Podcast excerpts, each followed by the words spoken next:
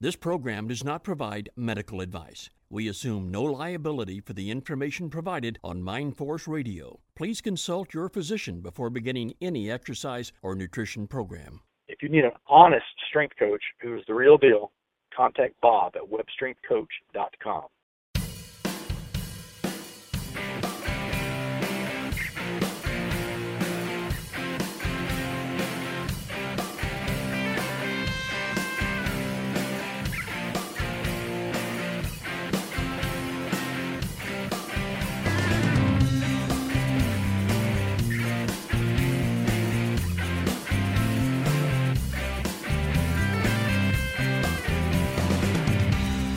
Direct from Mind Force Radio, this is Natural Strength Night with Maximum Bob.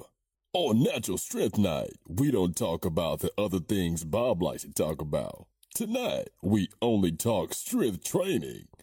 When I say strength training, I don't mean training like punk ass goons in the muscle magazines who jacked up on juice, steroids, and PEDs. I mean natural strength. Strength built on good food, heavy weights, and no shortcuts. If you want to learn about real natural strength, weight training the right way, the old school way, stick around. Bob and his friends just might teach you something. He's here, the host of Natural Strength Night, Maximum Bob Whalen. Tonight, our guest is one of the top natural bodybuilders in the world, Ian Duckett. I've been watching Ian's career with great respect for over 20 years. The guy has so many titles in natural bodybuilding that if I read them all, it would take all day.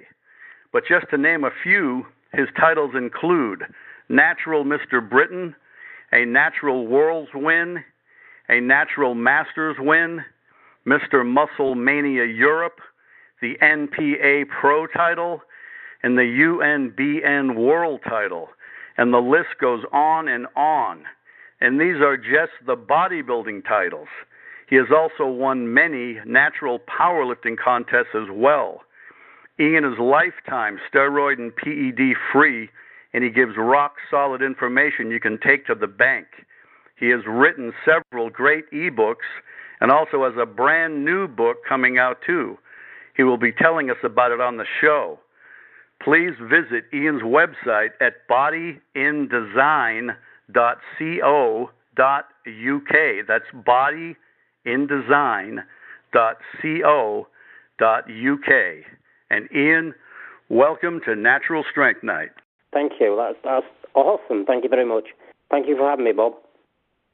Oh, you're welcome. And Ian, before we get started with the training questions, uh, please tell us about your great new book and how people can order it. I'm just in the uh, the latter stages of, of producing the book. Um, I've produced quite a few um, ebooks, as you mentioned, which uh, which are available um, through my site. Um, but this one is is a, a, printed book. You know, I have a book in your hand, which I haven't done for quite a while. The last time I did a, a book, you know, a printed book, was uh, 1995. So I'm really excited about producing this book. Um, it's based on. Uh, it's called Old Old but Strong, like myself, and it's, uh, it's a book which is which is based mainly on um, how to keep doing what we love doing. If I've trained, I've trained for a long, long time, and obviously I've learned as I go along that you can't carry on doing what you did when you was younger. So there's obviously there's there's lots of ways to keep training and to keep progressing as we get older, and that's the basis of the book. It's it's more of a um, a, mind book of how to keep doing what you, you you love doing. Really. What's the title of the new book again? It's called Old but Strong, and it'll be available Old probably in about six strong. weeks. That's at, the, at the very latest, six weeks. Yep, it'll be available for myself and also be available on Amazon. That's great. How old were you when you first got interested in weight training, and how did you get started? Now, um, I've always been interested in, in exercise. Um, from being 10 year old, I used to do a lot of running and a lot of things like press ups and things like that. Um, and then one day I was, um, can I say, bunking off school. Should have been at school and I wasn't. And um, I would, instead of getting into trouble when I saw some, some police, believe it or not. They obviously, you know, would would round you up and get you back in school. Uh, I ran into the library. Now, at, at that age, um, you know, you couldn't get me to read a book for love and money. You know, and now I'm surrounded by books. I love books. Now, Yeah. uh, as I went in the library and I was hiding in there away from the police, so they didn't get me and take me back to school, I uh, I saw up, upon the shelves a book on uh, a, a bodybuilder, and I took this this book down, and I started reading through it, and instantly decided that's what I wanted to do. And that day, I went home and I started training, and uh, Wow. I was 14 at that point, and uh, and I've never stopped. Wow. So I was a you remember what the name of that away. book was? Um, yes, it was. Um, I think it was the. Um, let me tell you. I've actually got it here. Unleashing the Wild Physique. By Vince Gironda. It was, yes. How old were you when you got your first weight set? Um, I didn't get a weight set till I was probably 15 or 16.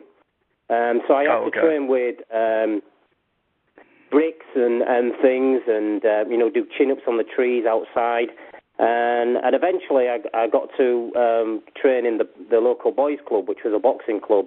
And they had some makeshift weights in there, which, which I used. Um, and I started competing when I was 15, 16. And then I Hmm. competed probably for about 27 years, um, non-stop really, competing every year two or three times. Yeah, I, I- first discovered you in Hard Gainer about 20 years ago, and I've been following you ever since. Thank you. Yeah, who were some of your favorite early role models? Right, from basically from the word go, I would say my favourite bodybuilders have been um, Vince Gironda, obviously, um, awesome physique, brilliant shape. Um, I've still got the book on the on on my uh, my table, uh, Vince Gironda's book, uh, which I bought when I could afford my own. Um, Bill Pearl has been a huge influence uh, in in everything really, nutrition, um, business. He, he's just he's just an absolutely awesome guy, and um, he's got one of those physiques which uh, which I just love. He looks strong. Uh, he's lean enough, and um, he's a real man's man. Does that, that make sense? Yeah, Bill's a great guy. He, he's unbelievable. So years later, when I owned a gym, I used to run a magazine called Natural Press. It was through the 90s, and I was doing an interview about per- Bill Pearl through Leo Stern. And um, we we back and forward letters uh, through Leo Stern, and then one day a letter came through the post from Bill Pearl, and he'd answered a lot of the questions which I was going through Leo with. Uh, and about an hour after I received the letter, I got a phone call, and it was Bill Pearl. I couldn't believe it. I nearly, uh, nearly dropped to the floor because obviously a hero of mine, and I was making this article on him, and he chatted to me for a good length of time. I can tell you the workout I had that day was just one of those you never forget. I was so Yeah, that's awesome. and so excited that I talked to him. Ian, what were some of the early training mistakes that you made when you first started training, and how did you overcome them? as youngsters tend to do, I did far too much. Um, I would train every day, sometimes twice, three times a day. So to give you an example, I I would do something before I went to school, and uh, you know I would do some either I'd do some running, do some press ups, do some chin ups. Um, what little bits of exercise equipment I had in my bedroom, because eventually I got like things like uh, a bull worker and um, you know like the power springs thing and and you know bits and bobs like that, and I would just use train on those. I would go to school. Um, they, they they eventually got some weights at school. Uh, this is when I started going now to school because obviously they got some weights in there, and I was I had an interest now. Um, Yep. And I would do some weights at the lunchtime, uh, and then I would uh, run home, and then I'd do some more training. And then if if the boys' club was open that night, I'd go to the boys' club and do some training there. So I would I was constantly doing exercise, which um, developed a, a lean physique, but I would have I would have grown a lot more. You know, as a youngster, if I hadn't have done too much, I was never giving myself a rest. I was never giving myself Right. any recovery. Right, that's probably the most common mistake that beginners make is they overtrain. But in your early days, did you know very much about nutrition? Do, do you know I was I was one of these kids what um what ate really clean. Um, I was into eating fruit, nuts, um, salads, uh, very healthy healthy foods from an early age. There was there was one point in my life, uh, I think I was eight years old, and um, I had to have a couple of teeth out, and that was through eating sweets up to eight years old. And because of the pain and the association of that with the dentist, And because I didn't want to go back to the dentist again, I never ate another sweet until I was about 25 or 6. I just wow. stopped eating sweets completely. So for a youngster to be able to do that, I, I you know, that, there was just some dedication there, you know. And I thought, you know, and I ate really well. I did eat really, really good. My granddad was um, was Latvian, and he had an early um, influence on my eating habits because my granddad would eat, you know, really good good foods. It was there was a lot of pickles and things in there, you know, the gherkins and sauerkraut and things like that. But he also ate lots of like good wholesome breads and stews and uh, eggs and cold cuts and um, you know fish and, and things. And he he was a good influence um, on on my nutrition, you know, from a young age really, because he had a very oh, very great. powerful physique. Don't you have a personal training business also? Yes, yes. Uh, I've run a personal training business for um, oh, a number of years. I used to own a, a very large gymnasium. It was 10,000 square feet. Uh, and I owned that with my wife for many years. And then from there, I moved into uh, personal training businesses like yourself, which was like a one on one gym. And I've had probably three of those. Over these last um, sort of two or three years, I've, I've sort of semi retired now which will which will we'll come to that sort of later on and, and why I've done that. And um, and I work from home now. I've had a gym built at home, um, which is only a small. It's only a, you know a, a small affair. It's only a very small gym, but for what I do one to one, it's ideal. It's ideal for working at home. Uh, my my large gym, my really big gym, was was called um, uh, I never said Body in Design then, which is the business I have now. It was called Future Bodies.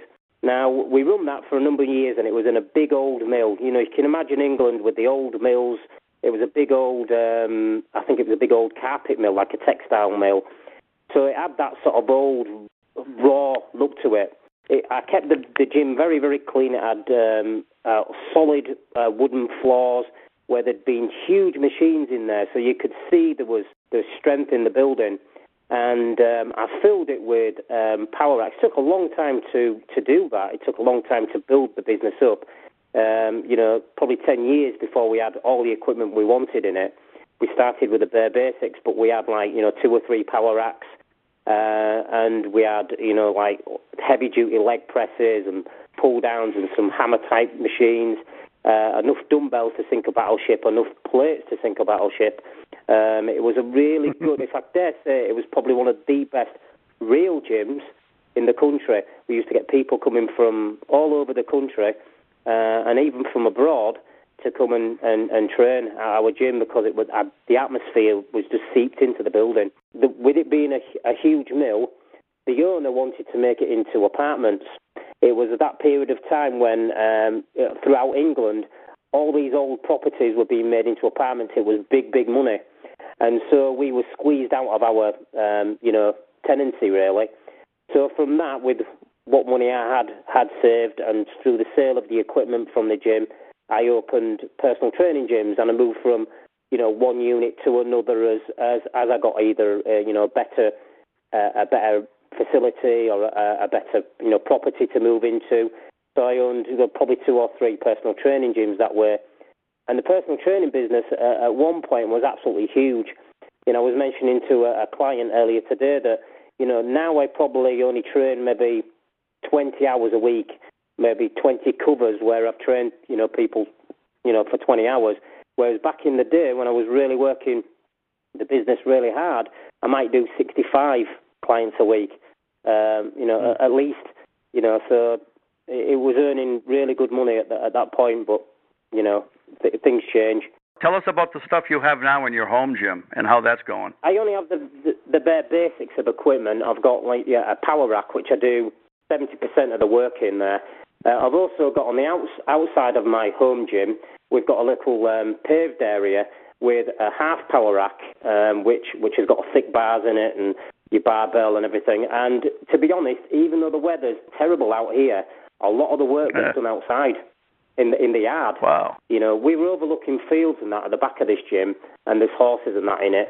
Um, you know, and it, I'm not in a really rural area. It, well, you know, I'm off couple of the main sort of um, the roads in the UK, with the M62 and the M1. And um, but the the area at the back of me, there's there's a lot of fields, and it's really nice. So you get lots of uh, lots of fresh air. And the people I train actually don't mind training outside. They're very hardcore trainers. You know, the the people who would, you know, come hell or high water, they they'll, they'll be here to train. Uh, you know, uh, people just don't cancel on me because it'll be the last thing to cancel. Does, does that make sense? That's good. Who are some of the people that helped mold your your bodybuilding career and your training philosophy in your later years? Oh, that that's an easy one. Uh, when we had the big gym, uh, that was back in the 90s. We opened in early 90, 90, 1990, 1991. And, and throughout the Hard Gainer magazines, which I did a little bit of writing for myself, obviously uh, reading your articles, which were fantastic, um, there was obviously Bill, uh, Bill Pearl, there was Brooks Kubik. Now, Brooks mm-hmm. Has been a huge, huge influence and still is to this day on the way that my uh, direction of training took up to starting to read Brooks Kubik's work, I did the general normal bodybuilding. I still did squats and I still did the deadlifts and, and things, albeit not too heavy. Um, but there was a lot of like isolation work there as well for competitions.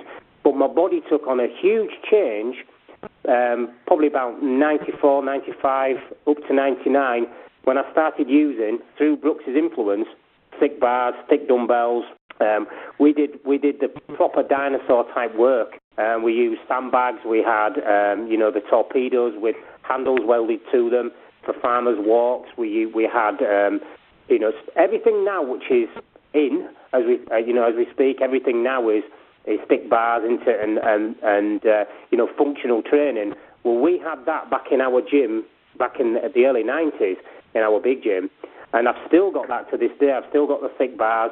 I've still got a lot of the old, you know, like off my power rack in the gym I have here, I have, you know, really thick rope hung off it for doing chins and things on. So I'm big into, you know, what Brooks Kubik advocated and still does to this day. Um, and it changed my direction for training uh, in so that I had a different look when I competed, a little bit thicker look, a little bit stronger look. And in um, when I used to compete, people always used to comment about about my back and my hamstrings. Oh, what do you do for your hmm. hamstrings? And people would say, you know, expect me to say, well, I do so many drop sets of a leg curl, and then I might do standing leg curls, or I'll do a cable movement. No, all I did for hamstrings was not a leg curl at all. All I ever did was deadlifts. And That's it built great. my hamstrings enough on it. What's your current routine like, Ian? Like how many days a week do you train? You know, how many exercises, sets and reps, etc. I generally uh, train, you know, three days a week. Very rare do I do more than that. Um, and I've done that for most of my training career. Odd times I've maybe done four days a week if I've had to work maybe, you know, a, a weaker body part towards a competition or something like that. Um, but my, my training is, is basically three days a week. Now, uh, with me getting ready for a powerlifting competition, I, I'm just focusing on obviously the, the main movements, your squats, your deadlift, and your bench press. So I've got a squat day, a deadlift day, and a bench day. Um, so I've got day one, which is a squat day, uh, and I would do my squats and do them like on a percentage type system, where I'd work, you know, at 60%, 70, 65%, 70%, you know, and I'd work work like that over a period of so many weeks, and then stepping it back. Um, then I would do, you know, some leg presses or some, just some front squats. So I don't generally do too much. You know, there might be three exercises on a squat day let's say, for instance, squats, leg press. As long as I've got the, the squats out of the way, the other stuff is just, you know, the, uh, you know, the, the, just the add-ons, just to help me squat better right. and be stronger. It's like the cherry on top. Absolutely, yes, yes, it is. So, so for instance, on like a deadlift day, I would do, you know, my percentage work on my deadlift, and then I would do chins. I've always done chins.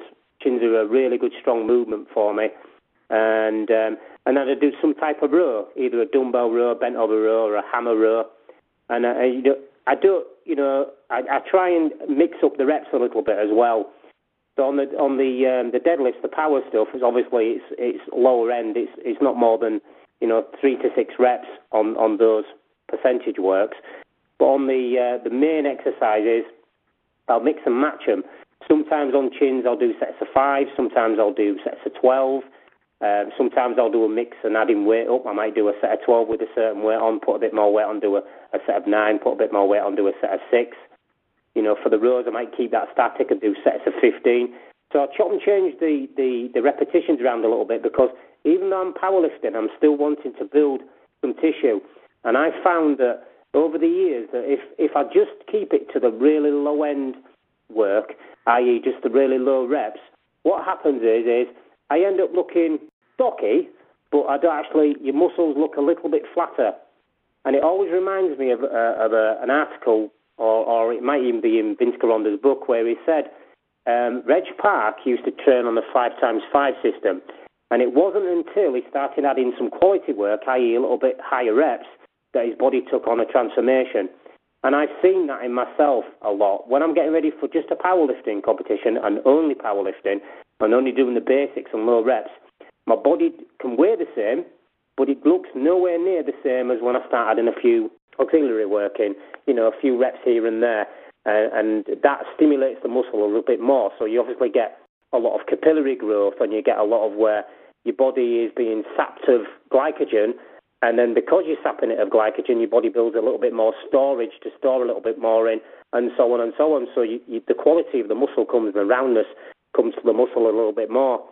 So what I've done with this program I've got now for the powerlifting, I'm keeping it the bare basics of the auxiliary moves, um, but what I'm wanting to do is also uh, make sure that I'm I'm strong throughout, and that the muscles have got no weak points, and that I'm nice and full and strong all over. So I'm carrying a little bit of tissue as well. Tell us a little bit about your powerlifting, Ian, and some of the, the contests that you've won.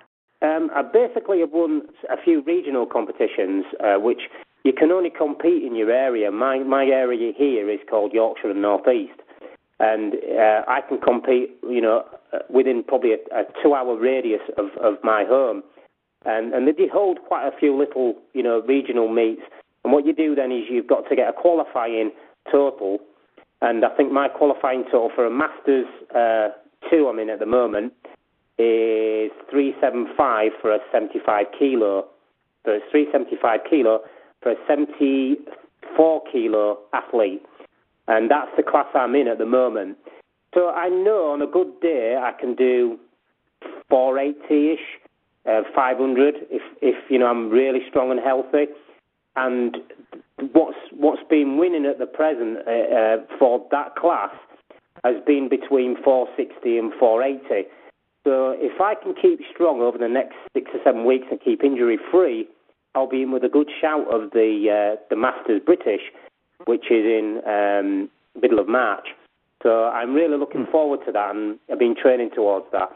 Now, a few years ago, I competed in powerlifting, and I actually came second in the in the British finals and I've won quite a few regional ones. I couldn't actually name them. I, I just go and do them. Um, yeah, I do enjoy powerlifting. Um, in between, sort of doing things for bodybuilding, you know, it, it's a, it's a passion as well. And I do like, yeah, I love the bodybuilding, but bodybuilding has been secondary to, to health and strength. I've always loved to be uh, to be strong. And for my size, you know, even when I was really, really young and really little, um, I, have always had a, an above average strength for my size. But I think everybody I've trained with, you know, training partners have always been a lot, lot bigger guys. You know, the six foot guys and they've been really heavy and strong people. So it's actually pulled my strength up as well. And Ian, you look extremely cut and defined in your recent pictures. Please tell us about how you did that. Was it a change in your training or your nutritional program, or how did you get so ripped? But that actually getting really lean for me is is not hard to do. Um, the, the, opposite, and actually putting some weight on, actually uh, trying to get fat is hard for me to do. The reason being is all through my years of competing and all my life, I have had this philosophy of always eating clean. So if uh, my one of my sayings is if if you if you want to be lean, don't get fat in the first place. So that's one of my things is I never, never get out of shape. So I constantly eat clean, and I have done since I've been very, very young. Now, if I want to pull in a bit of condition, i.e. for a photo shoot, which I decided I'd do for my 50th birthday, and plus obviously have some photos for, for the up and coming book, um, it was coming up to my 50th birthday, so I thought, right, what I'll do is I'll, I'll lean out my diet a little bit more and come in, you know, nice and sharp for, for some photos and see what I can bring in.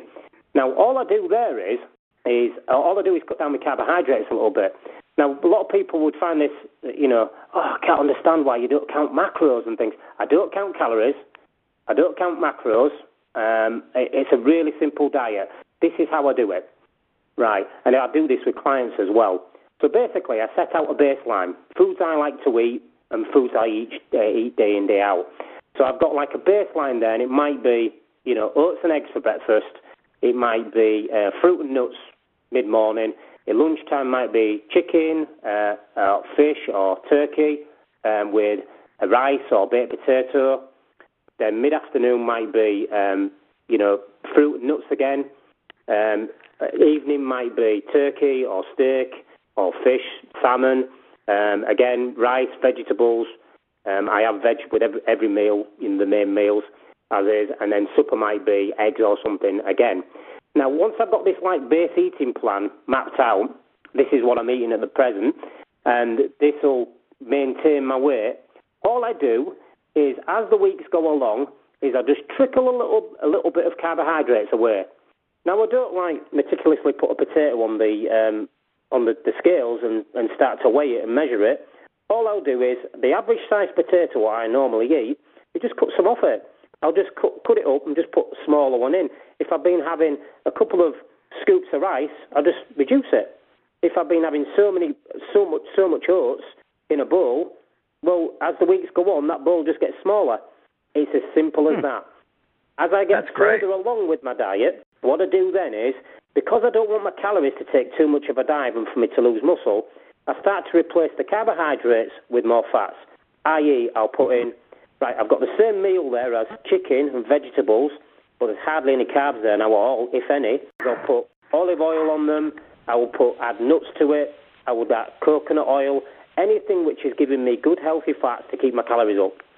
And um, it's as simple as that. Once I get to a level where I'm thinking, do you know what? I'm looking really quite lean now, and if I go any further, I'm going to start to look stringy. All I do then is just start to put the carbs back in a little bit each of the meals it, you know, it might take me weeks to build it up again, but a little bit more oats for breakfast. I might start adding a potato back at that meal. I might start, and I'll just keep it like that. Just trickle it, trickle it out, and trickle it back in, and it's as simple as. Uh, I don't do anything which people find hard to uh, hard to grasp. Do you find that eating protein early in the day helps to keep your appetite under control? Yeah, yeah. I mean, once I've got right really fine into the, the eating plan, and I'm having basically, uh, you know, quite a few eggs in the morning. Uh, you know, it might be, you know, eggs and, and nuts or something like that. You know, I try and keep the fats really high towards, you know, the tail end of, of being in shape. But when I say getting in shape, I'm, I'm probably lost for that photo shoot four or five pounds. That's all. You know, I'm generally quite right. lean at the moment. Now, I'm not not not as lean as that because I've actually put more weight on purposely. But even so, even though I've gained probably 14 pounds from those photos, which which which you've seen. I might be 14 pounds heavier, but I'm still lean. I'm still fairly lean. Yeah. I've still got veins in my arms. I've still got separations in my legs. Um, you know, it's because I don't I don't get fat. I've always kept a, a good a good look, you know, about me, and I, because because mainly I think um, you know with bodybuilding, for me it's always been more health conscious than anything else. I wouldn't risk, right. risk um, you know being overweight and being unhealthy. I've never never liked, you know, well, I've never done it, so I've always kept in good shape. Yeah, I've never seen you not lean and not in good shape, but now Thank you're you. at a whole new level. You make Clarence Bass proud. Thank you. Now, this all came about because um, back in the 90s, my favourite look, to be honest, is not being quite as lean, but being lean enough, i.e., the Bill Pearl pictures. Right. Because Bill Pearl was mm-hmm. never super ripped, but he was lean, lean enough, but still looked big and strong. So my favourite look mm-hmm. throughout all my career has probably been in '99 when I won the Europe. And some of those pictures you saw in the old hard gainers was that when I felt I was at my prime. I was 33, 34. I was, I felt big and I felt strong and I felt lean, just lean enough. But as the mm-hmm. years went went on in competition in natural bodybuilding, you see, you're only left with, you, there isn't really that many huge natural bodybuilders. So what they have to go with is enough size and shape and obviously balance throughout the body. But then what happens is, um, as, as it, time has gone on, people have got into more condition. So, you know, the, the style of competition has gone condition, condition, condition. And as I got into my 40s, then I had to really pull in the condition even more to the point of where you had striations on top of striations. When I won the, the World Championships at 44, 45, I think, I think I might have been, uh, 2007, it might have been 43, um, striations in my glutes and, well, striations everywhere. So ripped that your skin's so thin. And that's the look they was wanting. If I'd not come in in that look, um, I wouldn't have won, won the competitions. I know that for sure. Mm-hmm. We'll be back with more right after this.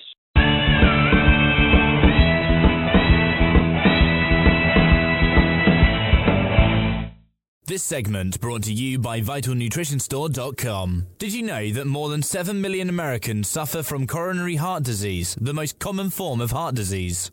Regardless of your age or condition, adding Cardio for Life to your daily regime will dramatically improve your cardiovascular condition. Cardio for Life has been the top selling L-arginine product in the marketplace now for more than three years. It is also the top selling product at VitalNutritionStore.com. Formulated by Dr. Harry Elwood, the best selling author of Let's Stop the Number One Killer of Americans Today, Dr. Harry believes together we can prevent and reverse heart disease. Cardio for Life comes in three wonderful flavors orange, peach, and grape, and is gluten free, sugar free, and sodium free. Please see our complete line of natural products at vitalnutritionstore.com. That's V I T A L nutritionstore.com. Randy Roach shocked the world with the release of his first volume of Muscle, Smoke, and Mirrors several years ago. It was a masterpiece of over 500 pages with such in depth research and detail that it was not only surprising, but shocking and mind blowing. It was truly one of the best Iron Game history books ever written. He followed that with Volume 2, another epic book with over 700 pages of equal depth and detail. All serious Iron Game fans need to have these books. Please visit Randy's website at randyroach.ca. That's R A N D Y R O A C H.ca. Listen to how Iron Game legend and the Iron Master editor Osmo Kiiha describes the book Supernatural Strength. Have you ever wondered how much real world experience authors have when they write books about weight training? Who is that person behind the computer? What do they really know about the Iron Game? If you picked up this book, Supernatural Strength, you have definitely come to the right place.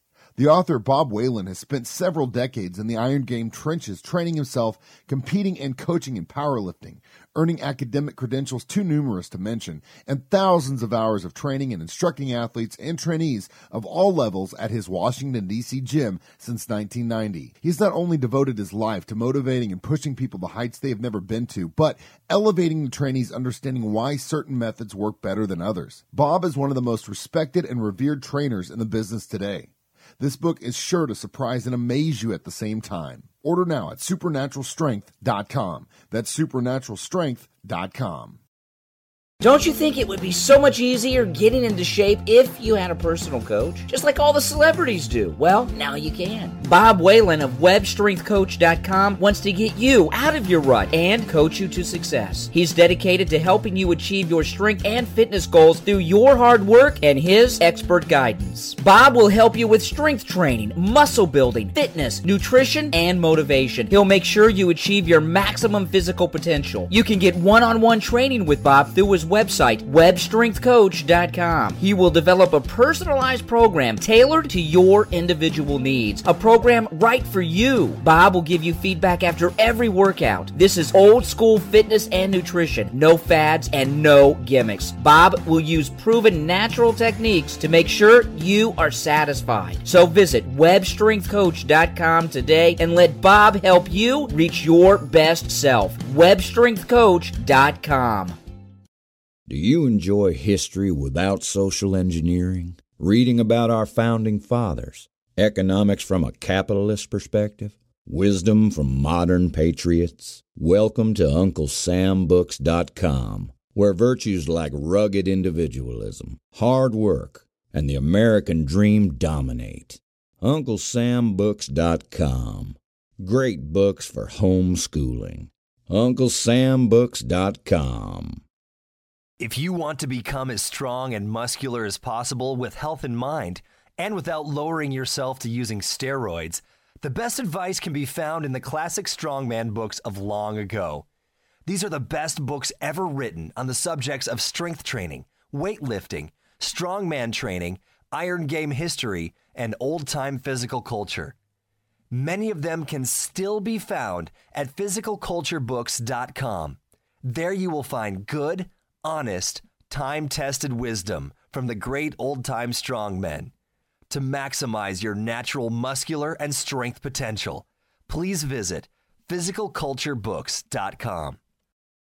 Listen to Ken Mannie, head strength and conditioning coach at Michigan State University, describe the book Iron Nation a masterpiece text on some of the most intriguing and compelling personal stories, Iron Game history, and gut wrenching training routines ever put to paper.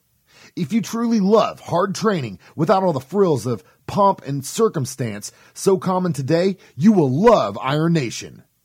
Written by lifters for lifters. If you love weight training, you will love Iron Nation. Order now at ironnation.com. That's I R O N nation.com.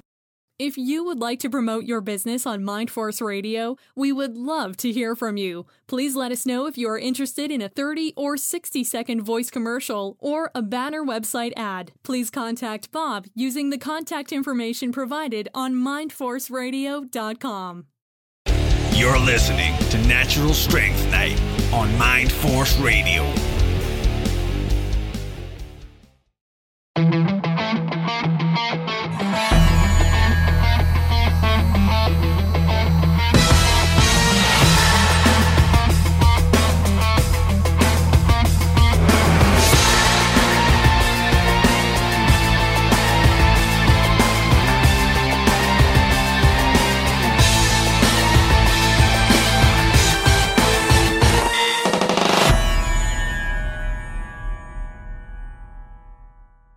I've just carried that on. As, as time's gone on now, you know, th- this coming into my 50s, I wanted to look good for my photo shoot and not embarrass myself.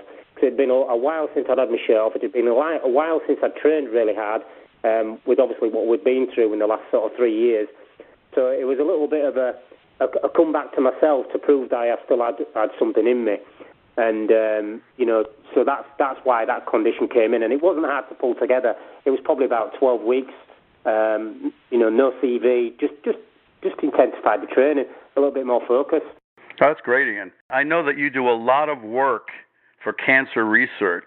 Please tell us more about that and how you get involved with it. Right, right, I will. Now, um, last year, and it's hard, obviously hard for me to say, but last year my wife passed away. It was uh, last February. So we're coming up to the anniversary of her death, you know, shortly. Now, she'd been given uh, a year prior to that, um, you know, well, no, she lived actually a lot longer than they gave her. She had a year's treatment uh, for cancer. She died of cancer. Uh, and then she lived another 18 months. Well, after she had the year's treatment, they gave her a year to live. And she managed to live another 18 months after that. Now, with my wife being really poorly, and not being able to do anything about it. You know, you know as you are as, as a man, you you want to protect your family, you want to protect your wife. You you uh, you've you've stood and done everything she's ever asked you to do. Now here's something now that you can't help with, you cannot do anything about. So I directed my attention to trying to raise money. My frustration and anger went into something else. And in the space of two years, I think we managed to raise, obviously my wife doing the um, the admin work and you know the, the, the things we needed to do, and me doing doing the things. With all the friends and that around me, we managed to raise uh, about thirty-eight thousand uh, pounds, which which is a substantial amount of money. We raised that for cancer research because if Louise had been um, diagnosed properly, it, she wouldn't have died. If she had a misdiagnosis, wow. which um, which we didn't want that to happen to anybody else. Now, Louise at that point had a, a case to go and, um, you know, to try and, you know, take this further. Actually, you know, there's, there's been a mispractice there. But she didn't want the stress. She didn't want to take any money away from the, um, you know, obviously the, the government and to where it should be going. So we, we turned our attention rather to something negative to something positive, and we tried to make other people aware and tried to raise money for cancer research as much as possible. We did we did a few things. we did like a little challenge. It was called the Three Challenge, which was strength, fitness, and agility, a little bit like CrossFit. And uh, we set that up, and we had a lot of really good competitors in that. A lot of close close friends, all you know, stood by me, and um, you know, we managed to raise a lot of money with that. And then uh, later on, then Louise ended, um, she did end up in an hospice towards the end. Now the hospice was was not far away from from where we live, and they were just unbelievable because it, this hospice as well is is not government funded. It has to, has to be funded by people, you know, raising money. So you know, I obviously felt for this as well, and I raised as much money as I could for the hospice. So I turned my attention back to them and, and the nurses in there and the absolutely awesome people what what work you know in in that in that place is, is just you know oh I I don't know how to do it I really don't know how they do it. They're just special people. They're, they're angels really. You know they are. They're mm-hmm. just unbelievable. And so God bless you Ian. Recently, I mean now Ian you're you're a special person too. I mean that's thank you. unbelievable story. I mean fantastic. I mean you're you're you're very very moving story. And uh Thank you. Tell us about because you told me earlier that um, about one of the fundraising things that you did involving exercises. Tell us a little bit about that. Yeah, well, I thought, what can I do to, to raise money? What can I do? What's going to rally people around? Where I can like put some buckets out and also put like a, you know, like a a, a page, you know, where people can actually, you know, donate.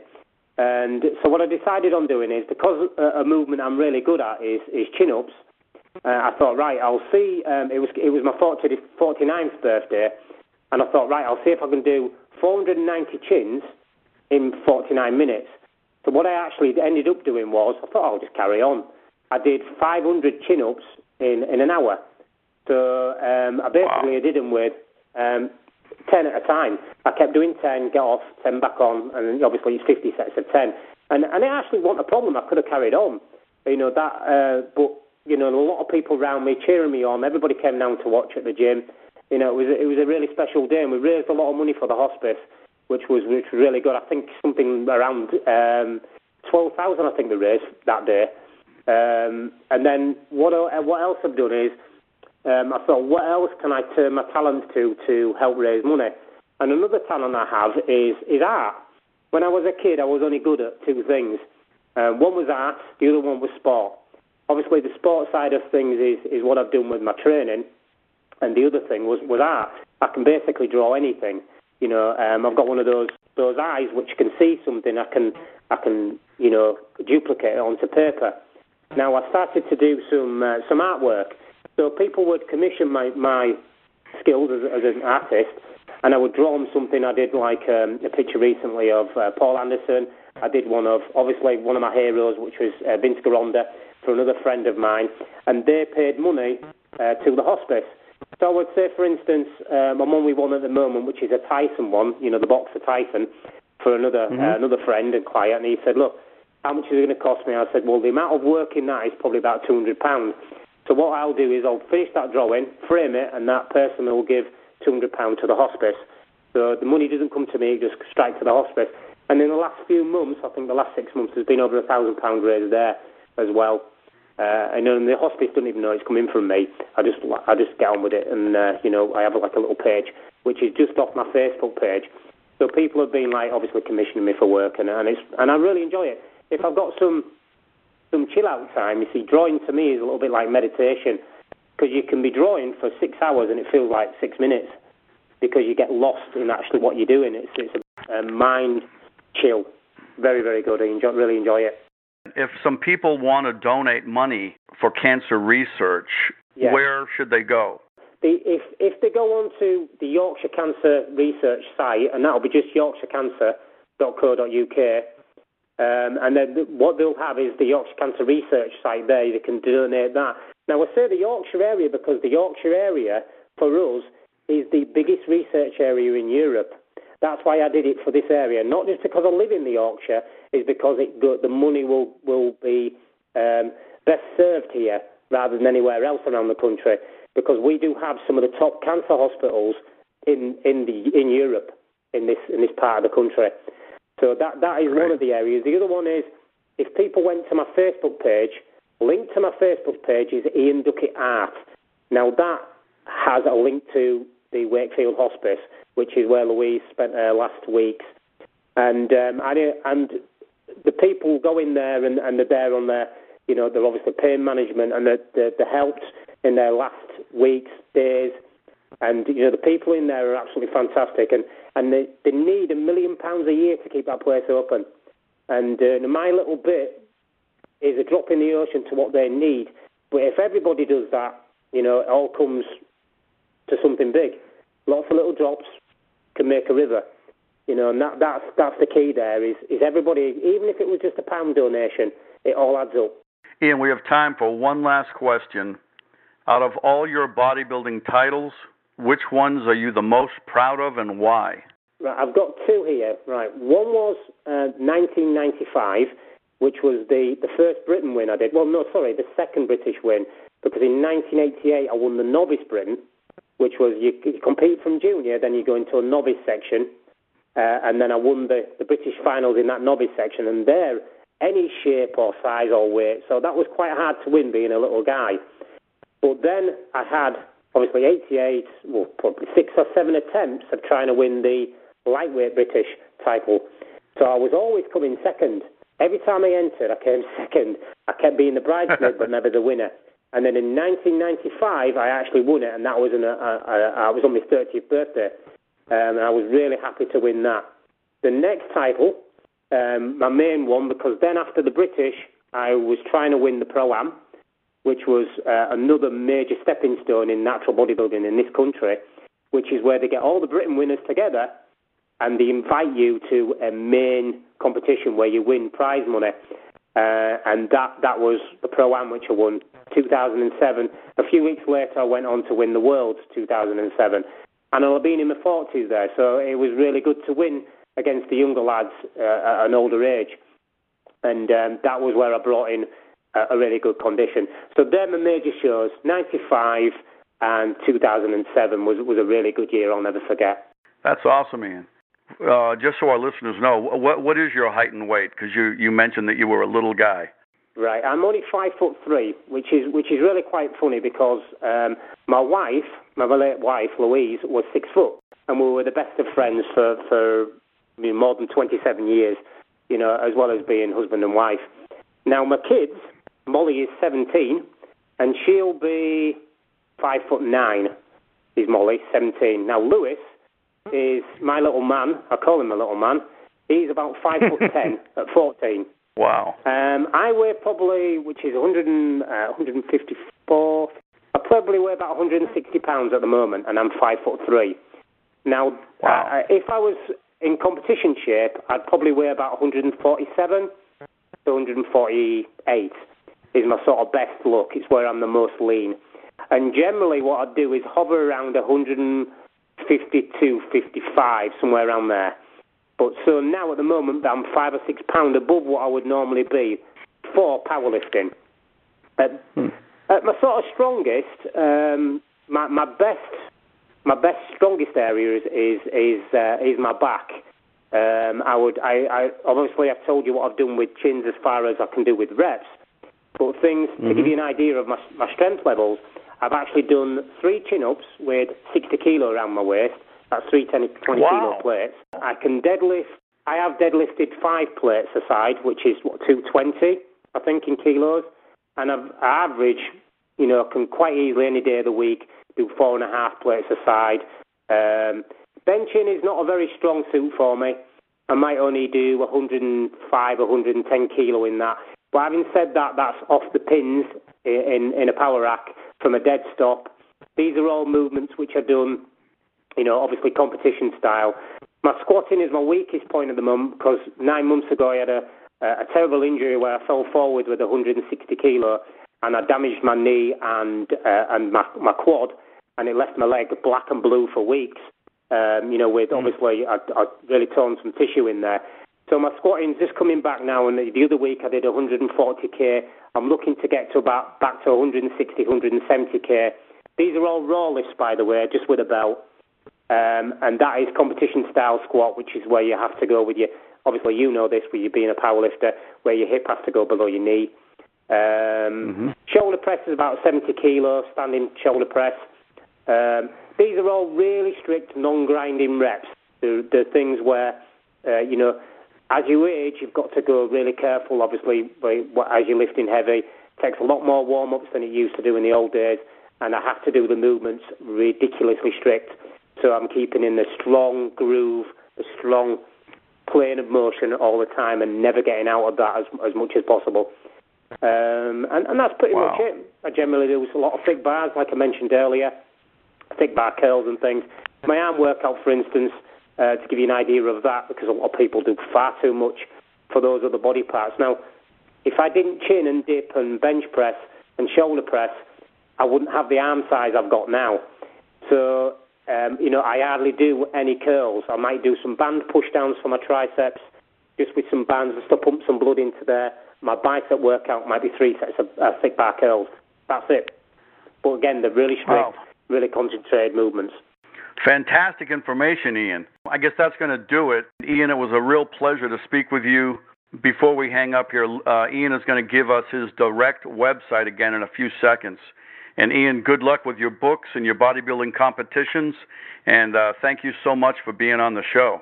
Well, thank you, Bob. I really appreciate it. Thank you for asking me. It's, uh, it's been an absolute pre- pleasure.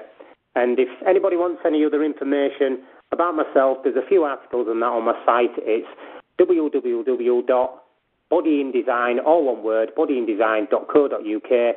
If you can't find that, just search Ian Duckett in Google and it'll come up with it. Thank Great. you very much, Bob.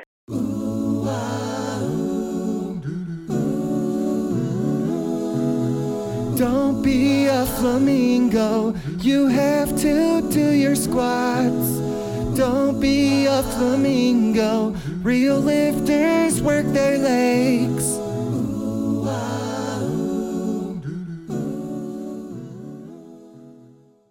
That's going to do it for this edition of Natural Strength Night on MindForceRadio.com. Please bookmark that website, MindForceRadio.com. Bob is always looking for new writers for naturalstrength.com who are old school, hardcore, write with passion, and have a strong anti steroid stance. He also wants your training questions so they can be answered on the show. Please send your articles and training questions to Bob at mindforceradio at earthlink.net.